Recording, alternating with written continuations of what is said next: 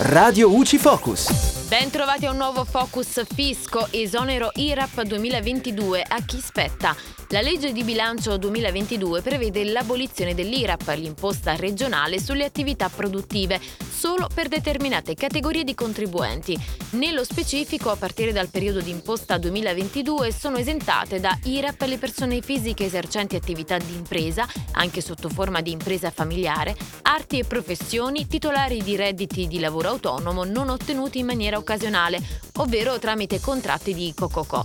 Tagli esercenti si aggiungono quindi alla platea dei soggetti già esclusi dall'operatività del tributo, ovvero professionisti e ditte individuali, comprese le imprese familiari o coniugali, le quali si avvalgono del regime forfettario per i soggetti di piccole dimensioni, fondi comuni di investimento, fondi pensione, gruppi economici di interesse europeo, incaricati alle vendite a domicilio, esercenti attività agricola, cooperative e consorzi quali forniscono principalmente servizi selvicolturali, nonché cooperative agricole della piccola pesca e loro consorzi società semplici titolari di redditi derivanti dalla concessione in affitto di fabbricati e terreni, ovvero dalla concessione in affitto dell'azienda agricola. E da Giulia Cazzone tutto, al prossimo Focus.